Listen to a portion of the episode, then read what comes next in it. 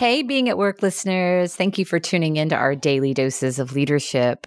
As you know, my colleague Amanda Aresis has been taking over the daily doses the last few weeks. Wow, I learned so much from her wisdom and her insight. I appreciate her vulnerability. And mostly, I appreciate her heart. Listen in again today as she inspires the leader within us all.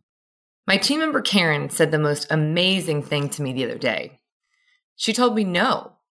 now, some people would hate that, but I love it because it says to me that she is super focused on her top priorities, what she needs to be doing instead of saying yes to things she wants to be doing or feels she should do.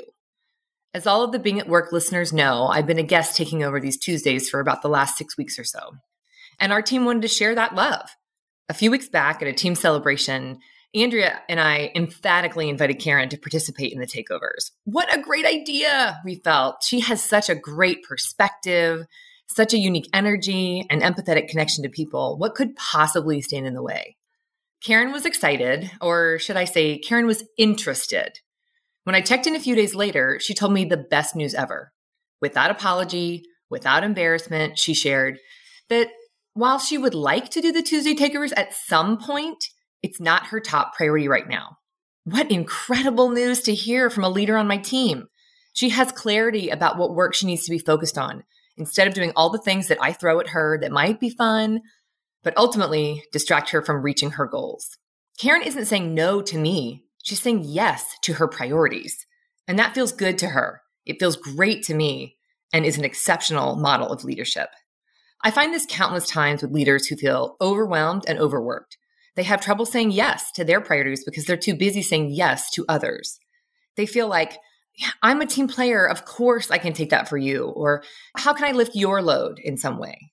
But here's the real deal. When you say yes to others' priorities, you're saying no to yours. That's a tough pill to swallow. Instead of saying no, which doesn't always feel good, how about take something from improv and say yes and?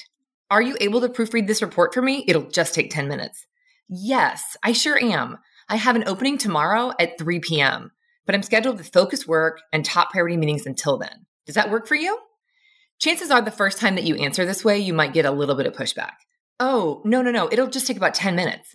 Again, you answer, if you want my full focus, I can give it to you at 3 p.m. tomorrow. I invite you to notice over the next couple of days how often you're doing things that are not on your priority list. You might be surprised. And you'll likely start thinking, what can I say no to today?